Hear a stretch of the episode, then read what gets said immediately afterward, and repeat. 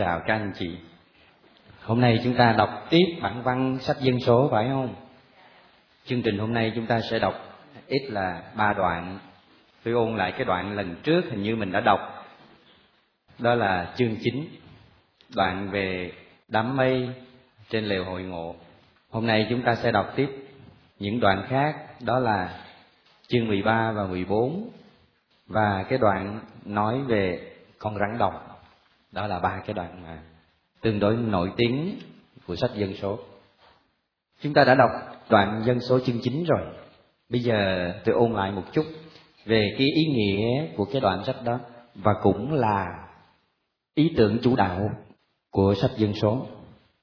Như chúng ta đã biết, sách dân số trình bày cái bối cảnh lịch sử của nó là dân do thái hình thành nên qua tiến trình được giải thoát khỏi Ai Cập. Rồi đi qua hoang địa trong khoảng 40 năm để đi về đất hứa, thì giai đoạn từ giao ước Sinai cho tới trước khi bước vào đất hứa, đó là giai đoạn thời gian mà sách dân số nói đến.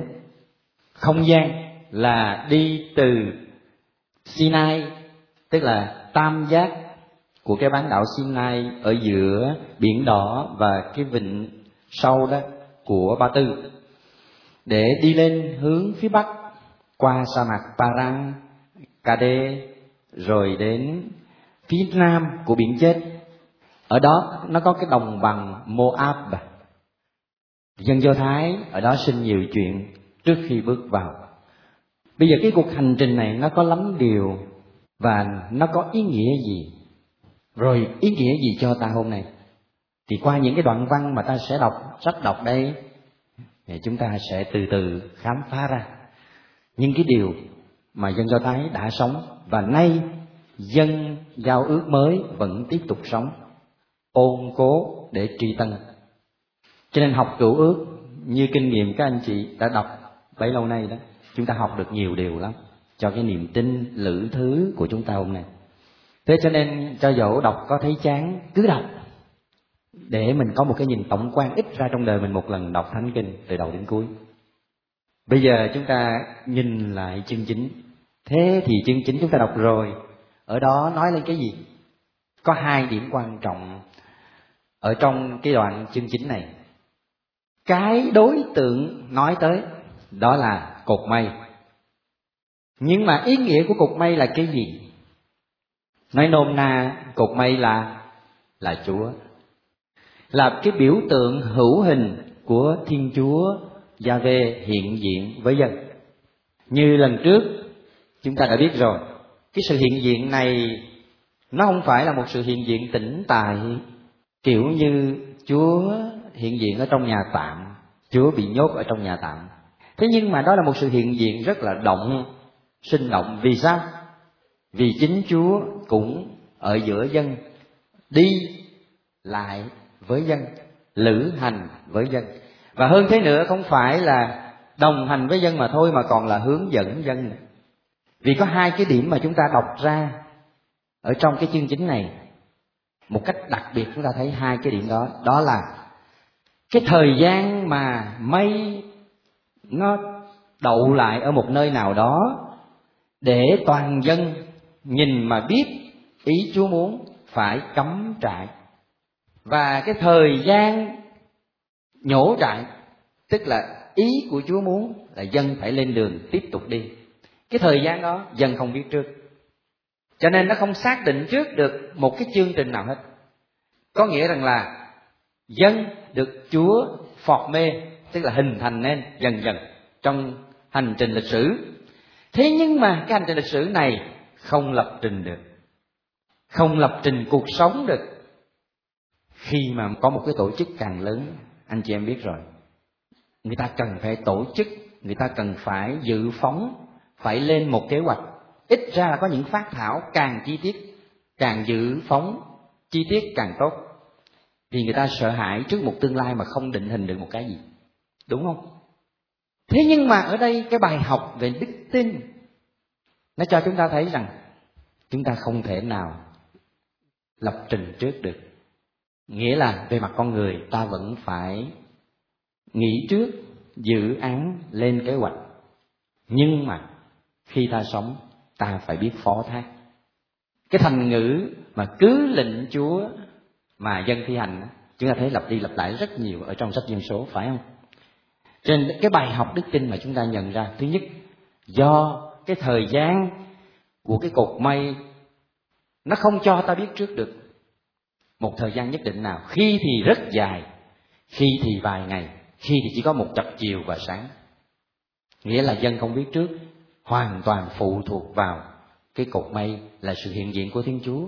Khi nào chúa muốn thì dân đi, khi nào chúa muốn thì dân đậu.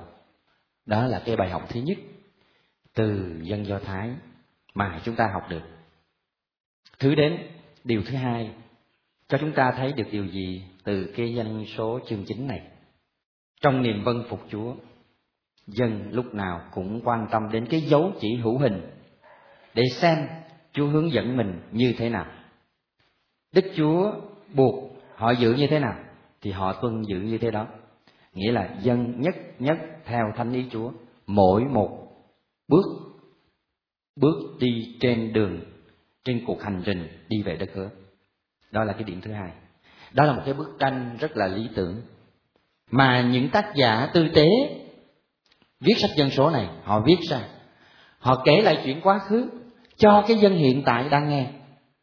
Dân hiện tại của những tác giả viết ra cuốn sách này là ai? Ở thời kỳ nào? Thời lưu đày. Họ kể về cái chuyện khoảng thế kỷ thứ 12 trước công nguyên, tức là khoảng 1250 đến 1200 là khoảng thời gian xuất Ai Cập và đi vào đất hứa. Nhưng mà họ kể lại chuyện quá khứ cho cái người đang nghe là những người đang lưu đày. Có nghĩa là khoảng từ năm 587 đến năm 538 có nghĩa rằng là khoảng hơn 600 năm sau, họ cũng ôn cố tri tân họ phát thảo ra một cái hình ảnh lý tưởng này cho dân hiện tại, tức là dân đang lưu đày để làm chi? Thứ nhất là để an ủi dân rằng gia về thiên chúa luôn luôn hiện diện ở giữa dân và đồng hành với dân và hướng dẫn dân một cách nào đó. Điểm thứ hai, họ khuyên dân rằng cho dẫu hiện tại đang có nhiều thử thách giống như cha ông ta xưa kia, thế nhưng mà bắt chước cha ông ta xưa kia vẫn tiếp tục trung thành, cứ nhất nhất theo ý muốn của thiên chúa mà đi. Nghĩa là họ nên có một cái trái tim biết tìm kiếm thánh ý thiên chúa. Đó là cái bài học mà chúng ta rút ra được trong sách dân số chương 9 đó là cái hình ảnh lý tưởng. Rồi đó là phần thứ nhất. Và tôi ôn lại của cái bài trước.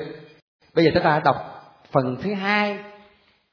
Đó là hai cái đoạn chương 13, chương 14 rồi sau đó chúng ta sẽ đọc cái đoạn chương về con rắn đồng chương 21 hai cái đoạn này lại ngược lại lại cho dân hiện tại thấy rằng, ô, cha ông chúng ta xưa kia cho dẫu là sống lý tưởng như thế đó. Thế nhưng mà họ cũng không có thánh thiện giống như ta tưởng đâu. Họ cũng giống như ta đó. Nghĩa là họ cũng yếu đuối nè. Họ cũng gặp đầy thử thách khó khăn, thậm chí còn khó khăn hơn ta bây giờ nè. Rồi họ cũng nổi loạn nè. Thế nhưng mà họ có một người trung gian cầu bầu và gia về thiên chúa tha thứ và rồi lại tiếp tục trở lại cuộc hành trình về đất hứa. Cái bài học xưa để học cho bài học hôm nay trong thời lưu đày cũng đầy những thử thách khó khăn. Thế thì những cái thử thách trong sách dân số kể lại đó là những thử thách gì? Thử thách trong cuộc sống trong cái cuộc hành trình đi về đất hứa. Cái thử thách nhiều lắm. Cái thử thách chương 13, 14 này là cái thử thách về về chiến tranh. Chương 13, chương 14 anh chị em đọc rồi đấy hồi nãy có chia sẻ rồi đó Mô-xê cho những lãnh tụ đại diện các bộ tộc đi vào do thám vùng đất Canaan. Rồi khi vào vùng đất đó họ do thám xong, họ về họ kể lại cho dân nghe cái vùng đó. Thì cái chuyện trước hết đó là vùng đất như thế nào? Ồ, oh, một vùng đất chảy sữa và mật cái thành ngữ này là cái thành ngữ rất truyền thống. Ở trong thánh kinh thường xuyên lặp đi lặp lại để chỉ đất hứa. Đất hứa thì luôn luôn chảy sữa và mật có nghĩa là đầy sức sống. À thế nhưng mà không dễ. Anh muốn chiếm cái vùng đất này không dễ. Vì sao? Vì những người do thám kể lại ở đó những con người ở đó như thế nào? Ồ oh, những con người rất mạnh mà israel lại là những con người yếu đuối hòm hèn, đói ăn, thiếu nước, thiếu đủ phương tiện. Làm sao chống chọi nổi cái dân khổng lồ này trong vùng đất được nuôi bằng sữa và mật chảy tràn trề? Và cái thái độ của cái người do thái khi nghe tả như vậy thì sao? Rất sợ và họ thoái chí. Không những thế, những người khổng lồ này còn được bao quanh bằng những thành lũy kiên cố nữa thế cho nên làm sao đánh lại chiếm lại? Mặc dầu họ tin đây là vùng đất hứa, là đất mà Gia Vê đã hứa với tổ phụ Abraham. Và nay, qua dòng dõi, Abraham, một lãnh tụ là Môse đang dẫn dân thực hiện cái chương trình này. Thế nhưng mà họ vẫn sợ. Nghĩa là họ không có tin tưởng. Biết là vậy biết là chương trình của thiên chúa vẫn đang thực hiện đó, mà vẫn không tin. Vì sao? Vì thực tế nó sờ sờ trước mắt. Đó là vấn đề niềm tin của chúng ta ngày hôm nay cũng thế, anh chị em. Khi mà chạm trán với thực tế, thường xuyên con người nhục chí, thoái lui, không dám tin. Dẫu biết rằng chúa ở với ta. Thế cho nên họ mới bắt đầu làm sao? Lẩm bẩm, rồi ca cẩm, rồi phản đối, nổi loạn. Tại sao không để lại cho chúng tôi yên ở trong ai cập? Cho dù chúng tôi nô lệ họ, nhưng mà chúng tôi yên bình. Không những thế, mà chúng tôi còn có thịt, có cá, có nước, có thực phẩm đủ thứ bảo đảm cái đời sống tại sao ông lại dẫn chúng tôi đi vào cái sa mạc nơi không có thịt không có cá mà cũng không có nước? Rồi đầy đủ các thứ thử thách và nay bây giờ lại còn đe dọa chính mạng sống của chúng tôi và gia đình chúng tôi. Trước cái thảm họa có thể đang xảy ra nếu chúng ta tiếp tục tiến bước trong cái chương trình của chúng ta thế là họ nổi loạn và thậm chí họ còn đặt ra cho họ những lãnh tụ mới đối xứng với Moses, Aaron, Caleb để mà dẫn cái đám nổi loạn này quay trở về Ai Cập nghĩa là trở về lại tình trạng nô lệ trên nhung lụa êm ái. Và thế là sao? Và về nổi trận lôi đình. Và về nổi trận lôi đình thì sinh ra nhiều tai họa. Và thế là Môse, Aaron và những người phụ tá đó họ thấy cái điều đó họ sắp mình xuống. Đó là cái hành động thống hối ăn năn thay cho đám dân để cầu xin gia vê hãy chậm dần hãy tha thứ. Rồi gia vê thiên chúa chấp nhận tha thứ cho dân. Đó là cái điệp khúc lặp đi lặp lại hoài trong lịch sử của cuộc hành trình 40 năm sa mạc. Và sau cái cuộc hành trình này, những điệp khúc này vẫn tiếp tục lặp lại trong lịch sử Israel khi đã định cư, rồi khi đã phân chia hai vương quốc Bắc Nam, và ngay cả cho tới ngày hôm nay dân Thiên Chúa vẫn tiếp tục hát cái điệp khúc đó. Có không anh chị em, cá nhân chúng ta phải đấm ngực, lỗi tại tôi, lỗi tại tôi, lỗi tại tôi. Mọi đàn, mỗi ngày chủ nhật là vì ta đang hát cái điệp khúc đó giống y như Israel nhìn lại một tuần lễ, anh chị em đã sống. Anh chị em phải thấy thực sự những ngày nào, giờ nào anh chị em đã hát điệp khúc đó để mà khi ngày chủ nhật á, đấm ngực ba lần, nó có nội dung. Còn không nó trở thành hình thức. Và chúng ta trở thành pharisee mất thôi. Để nhận ra mình cũng yếu đuối như dân, và để từ đó thực sự mình ăn năn thống hối khi mình đọc cái kinh ăn năn tội xin Chúa thương xót chúng con ba lần như thế, với một tấm lòng thực sự nhìn nhận mình yếu đuối lòng tin để rồi xin Chúa tha thứ chữa lành, và để rồi chúng ta lại tiếp tục tiến bước cùng với Ngài đang ở giữa chúng ta. Bây giờ, cái đoạn đó chúng ta cùng nhau đọc nha. Anh chị em mở chương 13 nhưng mà trước khi đọc, anh chị em có một nhận xét như thế này nè những cái tên riêng đó, chúng ta không cần nhớ thế nhưng mà có những cái tên của chi tộc thì cũng biết thì càng tốt hơn. Những chi tộc này là 12 chi tộc của Israel là tên của 12 người con của ai? Của Jacob. Jacob là ai? Là tổ phụ con của Isaac. Isaac là con của Abraham. À, thế nhưng mà nói đó là nói một cách chung chung thôi. Và dân do thái cũng giải thích như thế một cách chung chung thôi. Nhưng mà thực tế đó 12 cái tên này không phải là 12 người con hoàn toàn của Gia Cốp. Nhưng mà có hai người cháu nội của Gia Cốp mà mất đi một cái tên của một người con ruột của Gia Cốp. Thay thế vào người đó là hai người cháu. Tên đó là du xe. Không có chỉ tộc du xe đây, nhưng mà manasseh và ephraim thay thế cho du xe. Có nhiều cái danh sách như thế ở đây, ở kia trong ngũ thư về 12 chi tộc này. Ở đây là một kiểu liệt kê theo thứ tự khác.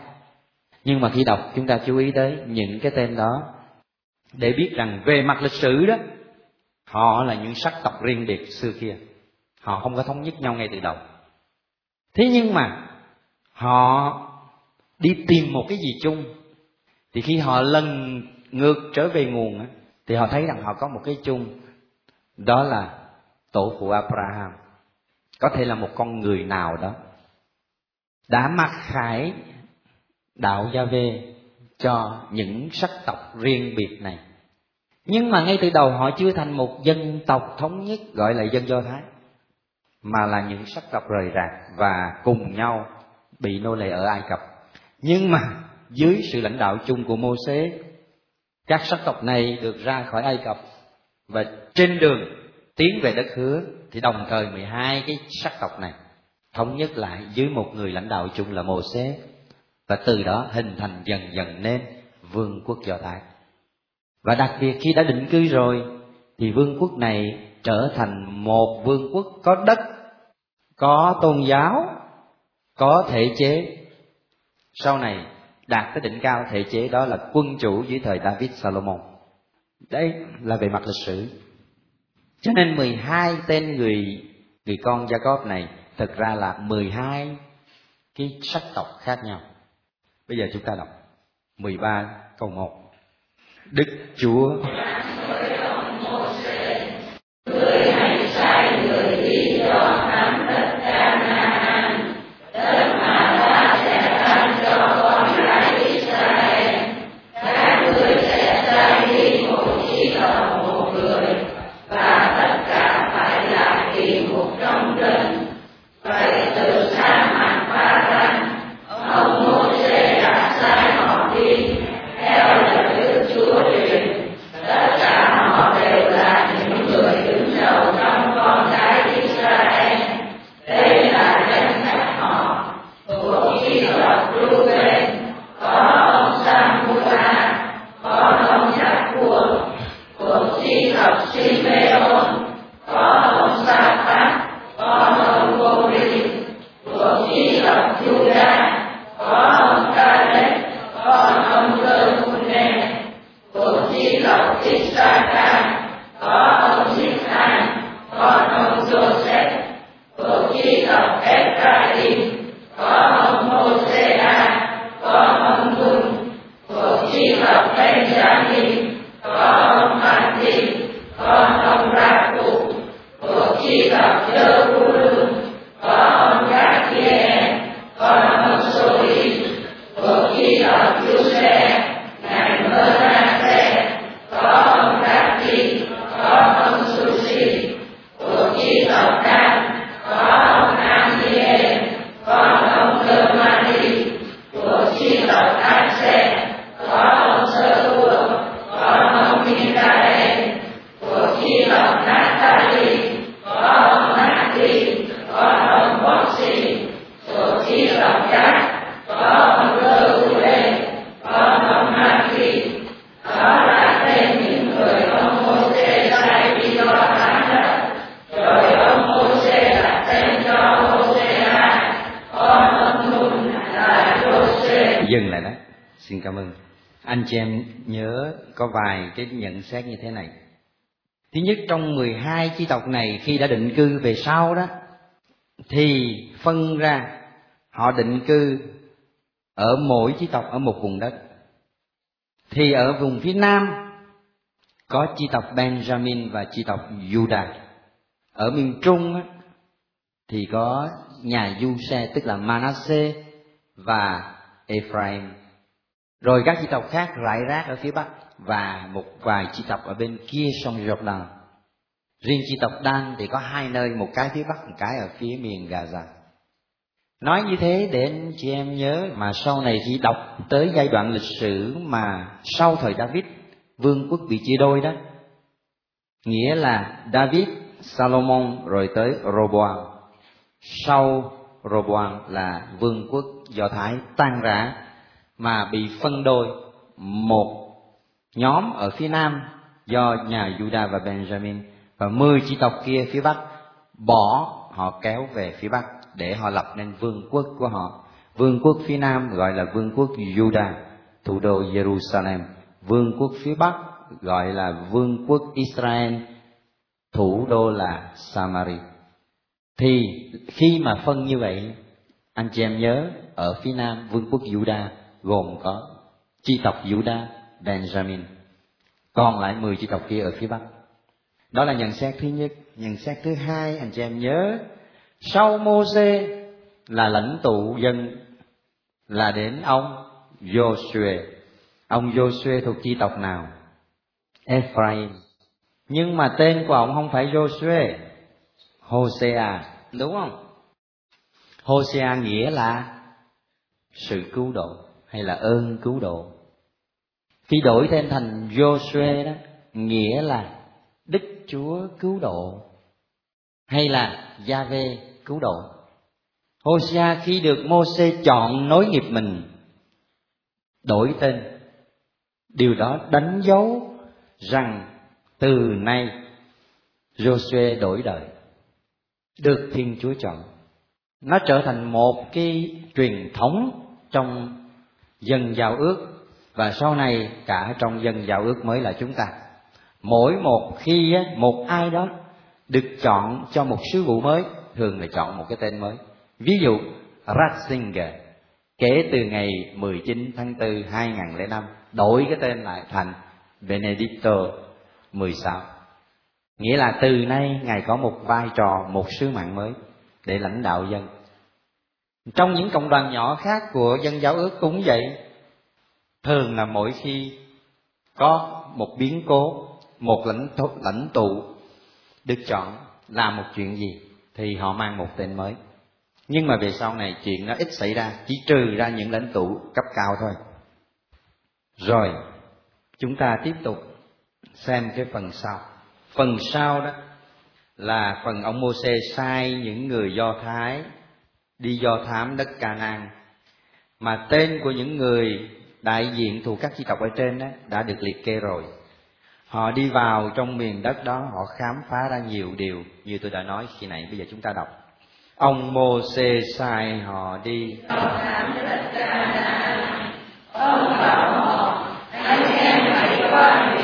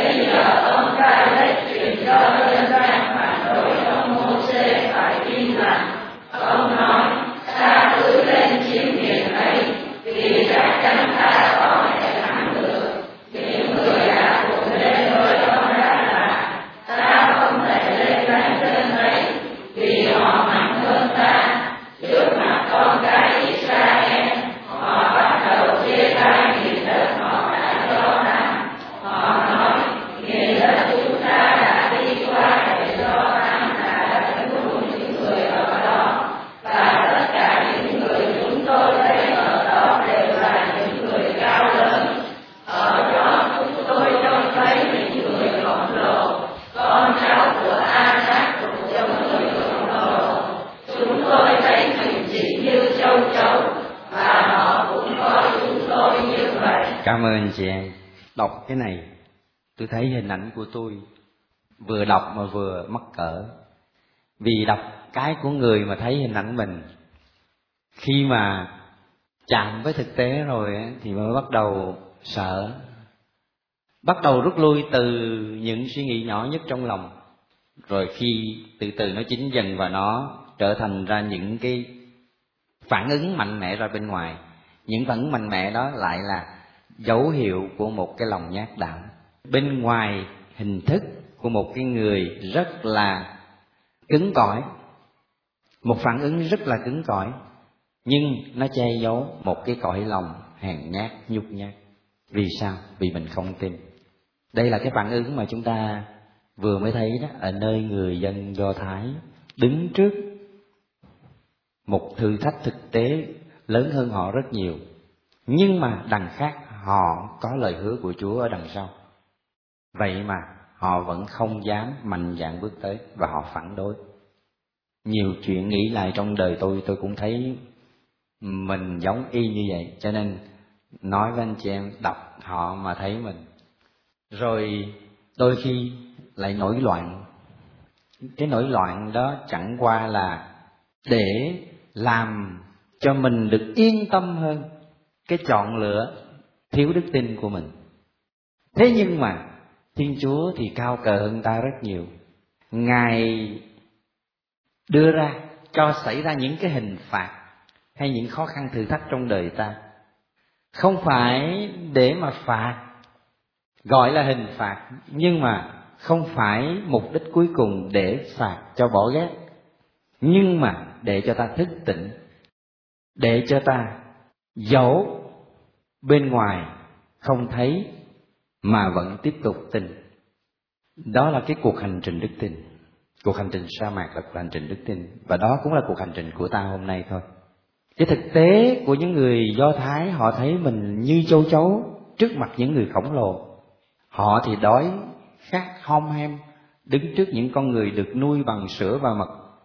Họ là những kẻ di dân, còn những người kia thì định cư trong những thành lũy kiên cố thực tế như vậy, ai mà dám bảo mình dám đánh thắng quỷ ta? Về lý trí con người, chắc chắn là cái phản ứng này là rất nhân bản. Đúng không anh chị em? Đừng vội vã kết án ngay người do thái.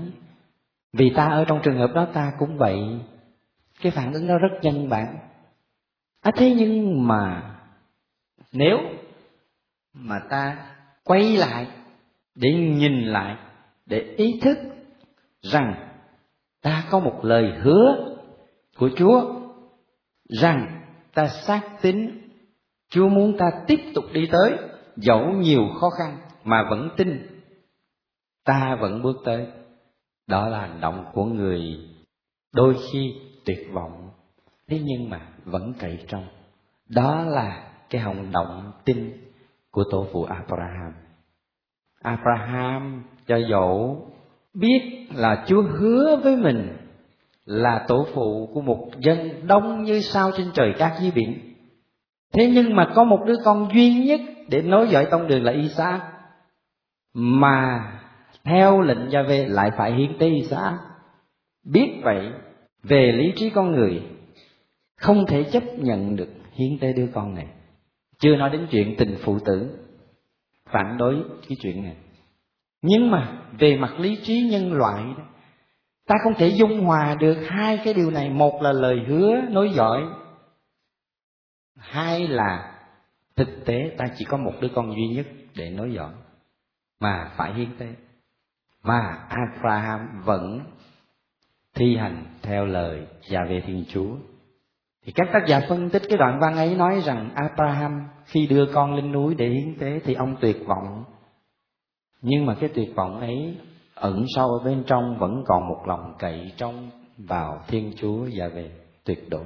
Và chính vì thế mà cuối cùng Abraham đã toại lòng Thiên Chúa và được Ngài thực hiện lời hứa nhãn tiền ngay trong cuộc đời ông và vẫn tiếp tục làm điều đó qua các thế hệ cho tới hôm nay, cho tới Đức Giêsu và cho tới chúng ta. Hôm nay 6 tỷ mà đã hơn 1 tỷ, ít ra là hơn một tỷ trong số đó.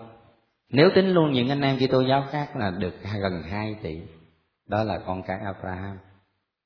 Nếu chúng ta tính luôn cả do Thái giáo và những người tin vào Thiên Chúa mà không tin vào Đức Giêsu thì còn hơn nữa lời hứa ấy đang được tiếp tục thực hiện thế nhưng mà, mỗi một cá nhân ở trong cái cộng đồng này vẫn cộng tác cùng với thiên chúa để thực hiện lời hứa vì không hẳn đã chọn một lần là xong mà tiếp tục chọn lại mỗi ngày. Có lúc ta giống như người do thái nổi loạn. Có lúc ta thụt lùi vì yếu tình đứng trước thực tế không thể chấp nhận được với một cái lý trí bình thường của con người. Làm sao thực hiện được đây? Lời chúa hứa. À, thế nhưng mà ta vẫn tiếp tục tiến bước. Đó là bài học của đức tin. Bây giờ chúng ta đọc tiếp đoạn 21 nói về con rắn đồng. Nhưng mà trước khi đó, chúng ta đọc một cái đoạn nhỏ ở chương 20 đi, vì nó cũng nổi tiếng này. đó là mạch nước Meriba nếu anh chị em đọc kinh phụng vụ, ở đâu có cái chữ mạch nước Meriba như mạch nước Meriba ma sa trong sa mạc, nơi các ngươi đã thử thách ta. Chúa nói như vậy. Là nhắc lại cái biến cố này đây. Tại sao vậy? Tại vì dân đi trong sa mạc, thiếu thịt, chúa cho chim cút thiếu bánh chúa cho manna à. nhưng mà dân phải theo lệnh chúa. À, chỉ lượng vừa đủ ăn thôi. Ngày thứ sáu thì được phép lượng cho ngày thứ bảy vì thứ bảy là ngày sa bát không được làm việc.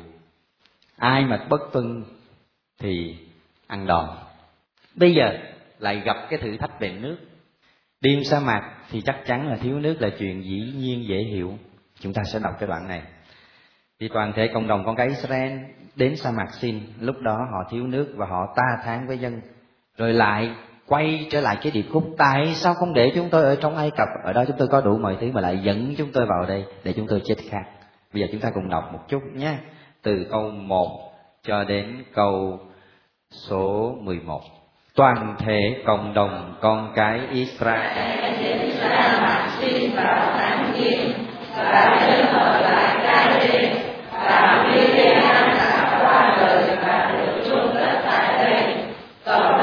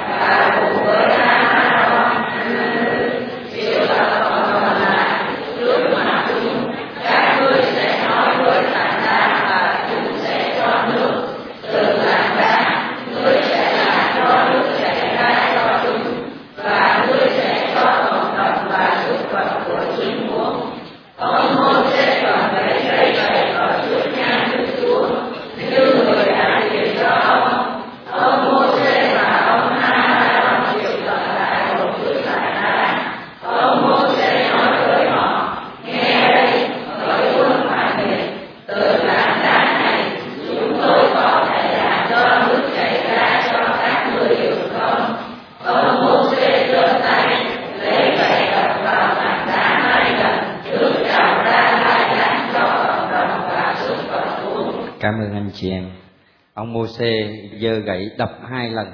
Ở đây người ta tác giả không chú giải. Nhưng mà ở nơi khác á, cho chúng ta thấy rõ hơn. Vì cái hành động đập vào tảng đá hai lần mà mô xê bị phạt. Mô xê bị phạt làm sao? Không được vào đất hứa mà người nối nghiệp ông là Joshua mới là người được vào đất hứa. Mà không phải một mình mô xê mà cả cái đám thế hệ cũ lần lượt chết dọc đường trong sa mạc. Chỉ có cái thế hệ mới á, lớn lên á, trong 40 năm trường á, thế hệ đó mới được vào đất hứa thì theo tác giả nhìn á, những kẻ nổi loạn thiên chúa cho hình phạt giống như Môse dẫu người là cánh tay mặt của thiên chúa người có công vẫn bất toàn. Đó là cái nhìn của tác giả sách à, tư tế. Ông đọc hai lần vì sao? Vì chính Môse cũng yếu tin. mấy ông linh mục giảng á, ngay cả giáo mục giảng cũng vậy, giảng cho người ta đức tin mà đôi khi cũng yếu tin, rồi cũng có ngày bị chúa, giống như mô xê vậy. Cho nên giảng cho anh chị em, đôi khi tôi đỏ mặt với chính mình, là bởi vì chính tôi chưa có sống được. Giảng về niềm tin lại càng khó hơn, bởi vì thực sự trăm người hết trăm lẻ một người là không tin. Theo nghĩa tuyệt đối đó, không dễ gì sống cái đức tin của Abraham đâu nhưng mà đó là lý tưởng của chúng ta phải vươn tới. Mặt nước Meriba, thử thách ở Masa, ở trong sa mạc. Cái chuyện đó đã xảy ra một lần. Thế mà hết đời này tới đời khác được lặp lại. Và đặc biệt ở trong Thánh Vịnh 94 đúng không? Ai đọc kinh sáng, kinh phụng vụ buổi con sáng đó, cái thánh thi đầu tiên đó, thánh thi 94 đó, nhắc đi nhắc lại hoài cái đoạn này anh chị em vợ thử coi, phải không?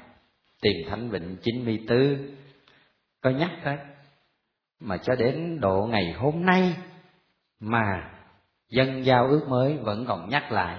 Nhắc lại không phải để oán ghét thế hệ cũ, mà là để cho ta nhớ rằng ta đang sống cái điều đó giống y như cha ông chúng ta.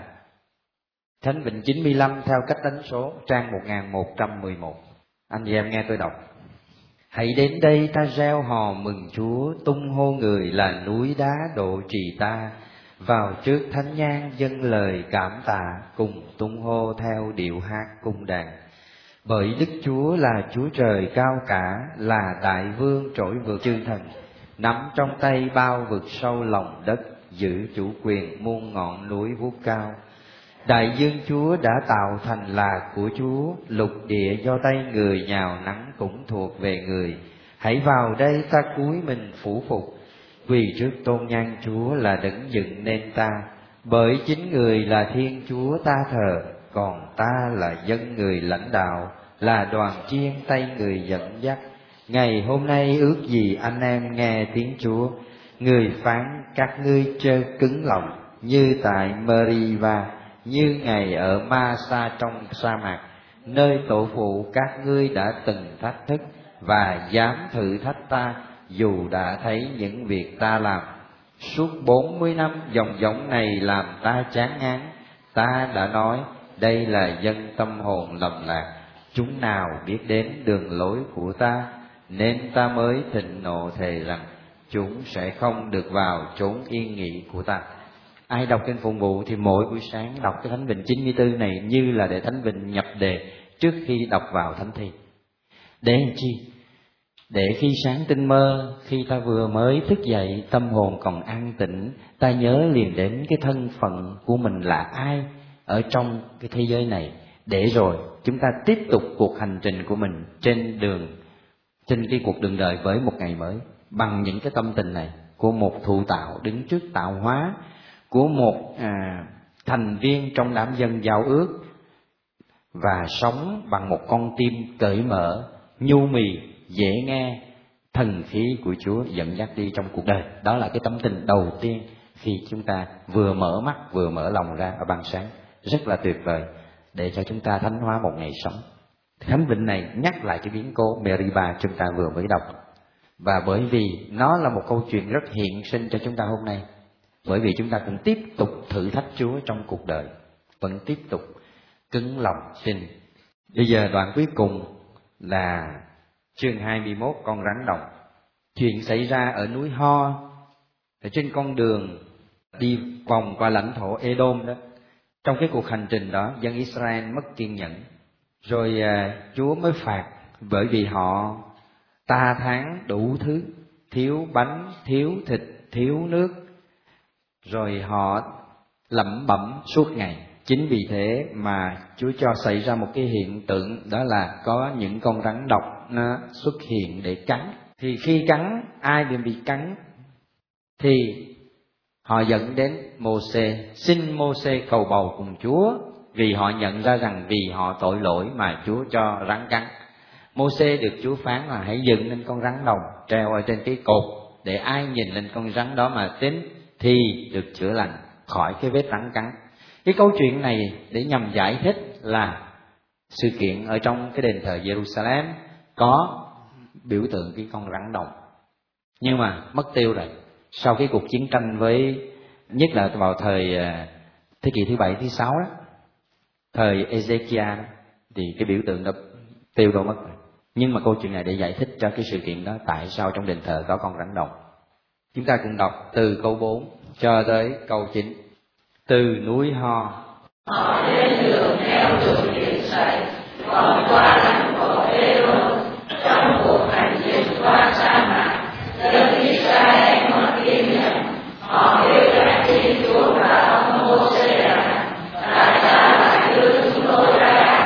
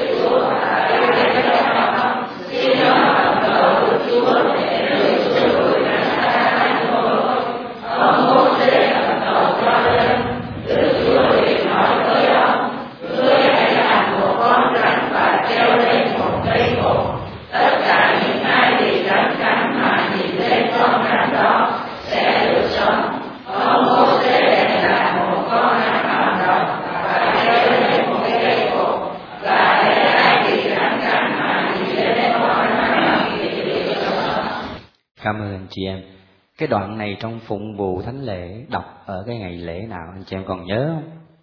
Lễ suy tôn thánh giá. Tại sao vậy? Tại sao lại đưa cái bài đọc này vào lễ suy tôn thánh giá? Vì đó là cái biểu tượng cho Chúa Giêsu trên thập giá. Để ai nhìn lên ngài mà tin thì được ơn cứu độ. Thưa anh chị em, chúng ta sống như thế nào? Những cái đoạn chúng ta vừa mới đọc. Cái điệp khúc mà tôi nói ngay từ đầu chúng ta đã đọc qua ba cái đoạn vừa rồi nó lặp đi lặp lại. Gặp thử thách, khó khăn trên cuộc hành trình, cuộc đời. Dân nản chí, không tin, thậm chí nổi loạn. Khi nổi loạn, gia về thiên chúa cho xảy ra những hình phạt, gọi là hình phạt nhưng thực ra để cảnh tỉnh dân, không phải hình phạt để mà phạt dân bất trị cho bỏ ghét để dân tỉnh thức, khi dân tỉnh thức, dân chạy đến trung gian của chúa cầu cứu, thì trung gian của chúa cầu xin khẩn nài, nghĩa là cái hành động thứ ba. Khẩn cầu cầu thay nguyện giúp.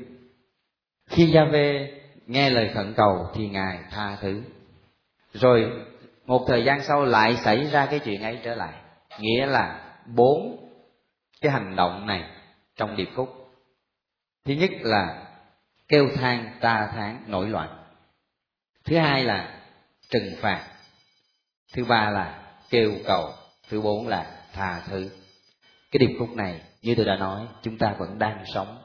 Vì cái hiện sinh nó là thế. Ta là con cháu không phải của Adam, Eva mà thôi mà là còn là con cháu của những người Do Thái. Họ là anh cả chị cả của ta đấy. Như Đức John Paulo II vẫn nói kêu họ là anh cả vì giao ước của ta, nó xuất phát từ giao ước của họ. Chỉ có điều họ không tin vào đức giêsu thôi, là đấng messia chúng ta sống cái điều đó ngày hôm nay. Nếu chúng ta chịu dừng lại, dừng chân lại, để mà nhìn thì thấy hình ảnh của chúng ta trong những câu chuyện chúng ta vừa đọc.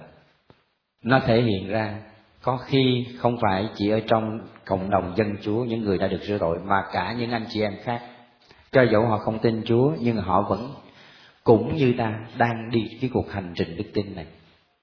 Hai vợ chồng kia, họ yêu nhau thấm thiết, nhưng khi họ lấy nhau rồi, ở miền tây, chồng đi lên trên thành phố lập nghiệp, làm việc một thời gian, định một hai năm sẽ đưa người vợ lên theo.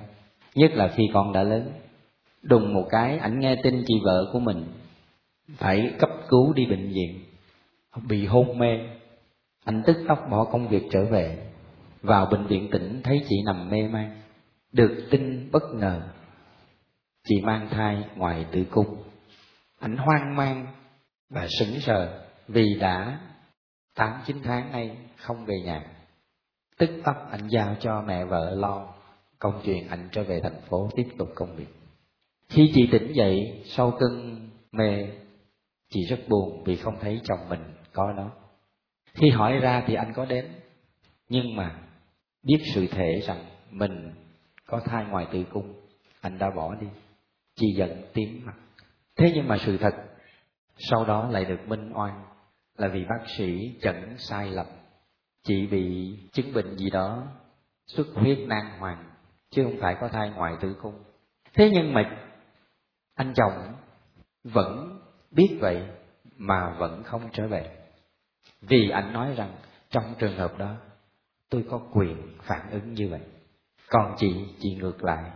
Chị giận anh là bởi vì biết như vậy mà ảnh bỏ đi trong khi chị thập tử nhất sinh. Một người bạn đời như thế thì còn xứng đáng là bạn đời không? Và thế là ba năm sau họ chia tay. Cho dẫu bây giờ mỗi người vẫn ở một mình, khi sự kiện xảy ra rồi, người ta mới thấy được cái lòng trung thành, cái sự trung thủy, cái tình yêu của mình, nó được lộ ra nguyên hình, bình thường ta không thấy. Niềm tin của ta nó cũng thế đó anh chị em. Đây là một câu chuyện của niềm tin. Khi thử thách, nó đến cái gì chúng ta sống thường xuyên ở trong tâm hồn, ở đáy lòng ta. Bấy giờ nó mới thể hiện ra ngoài. Dân do thái cũng vậy. Khi gặp thử thách nó mới bộc lộ ra cái niềm tin của họ. Thế cho nên trên chị em, thử thách nó là một cái gì cần thiết phải có mặt trong cuộc đời. Không có nó, đức tin của ta không lộ ra. Chưa đủ, đức tin của ta không được trôi rèn. Mà chính khi có nó, thì ta mới thực sự sống đức tin của mình. Lúc đó, mới thực sự cái tự do của ta nó đảm nhận lấy một cái gì đó, bước thêm một bước quyết định để làm rạng rỡ hơn cái khuôn mặt, cái dung mạo của thiên chúa. Thiên chúa không có gì là trừu tượng, mà khi ấy á, qua cái hành vi cụ thể của ta lúc xảy ra cái sự thử thách đó đó, dung mạo ấy mới được tỏ lộ ra qua những người anh chị em chúng ta. Cái người chồng mà bỏ đi, ngay trong khi vợ thập tử nhất sinh cho dẫu biết vợ mình sai lầm hay là thiếu chung thủy, cái hành động đó nó nói lên một cái cái tình yêu của anh không nguyên vẹn đối với chị. Tình yêu nó chưa đủ mức. Nhìn trong một cái nhìn sâu hơn, anh không làm chứng cho một cái huyền nhiệm về sự thật trong cuộc đời. Cho dẫu anh tin hay không tin chúa, đối với một con người sống cho ra người, lúc đó cần phải ở lại bên chị. Cho tới khi ít ra biết được cái sinh mạng của chị, nó không bị nguy hiểm nữa thế nhưng mà anh lại bỏ đi, anh giao cái đó cho người mẹ vợ của mình lo tiếp tục. Chị trách anh là phải. Thế nhưng mà ngược lại, chính chị cũng cố chấp. Chị giận anh, và cả hai người cùng cố chấp. Và cuối cùng, kết quả là cho tới giờ phút này, mỗi người đi một nẻo ai cũng biết mình sai lầm mà không ai lên tiếng để nối lại. Và bây giờ họ đã ly dị nhau rồi. Thưa anh chị em, thử thách quan trọng lắm. Nó như cái cục đá nó mài, đụng tới đâu nó ra vàng tới đó. Đời ta cần nhiều thử thách. Anh chị em đừng sợ thử thách, mà khi thử thách đến hãy tạ ơn chúa đi. Vì lúc đó là cái cơ hội duy nhất cho niềm tin của ta được bộc lộ ra, niềm tin của ta được sống. Và chính khi đó, ta mới được cứu độ. Anh chị em đọc Paulo thì thấy không có thử thách, thì ta không có kiên nhẫn. Không có nhiều kiên nhẫn, ta không có bất ái. Không có bác ái, ta không được cứu độ.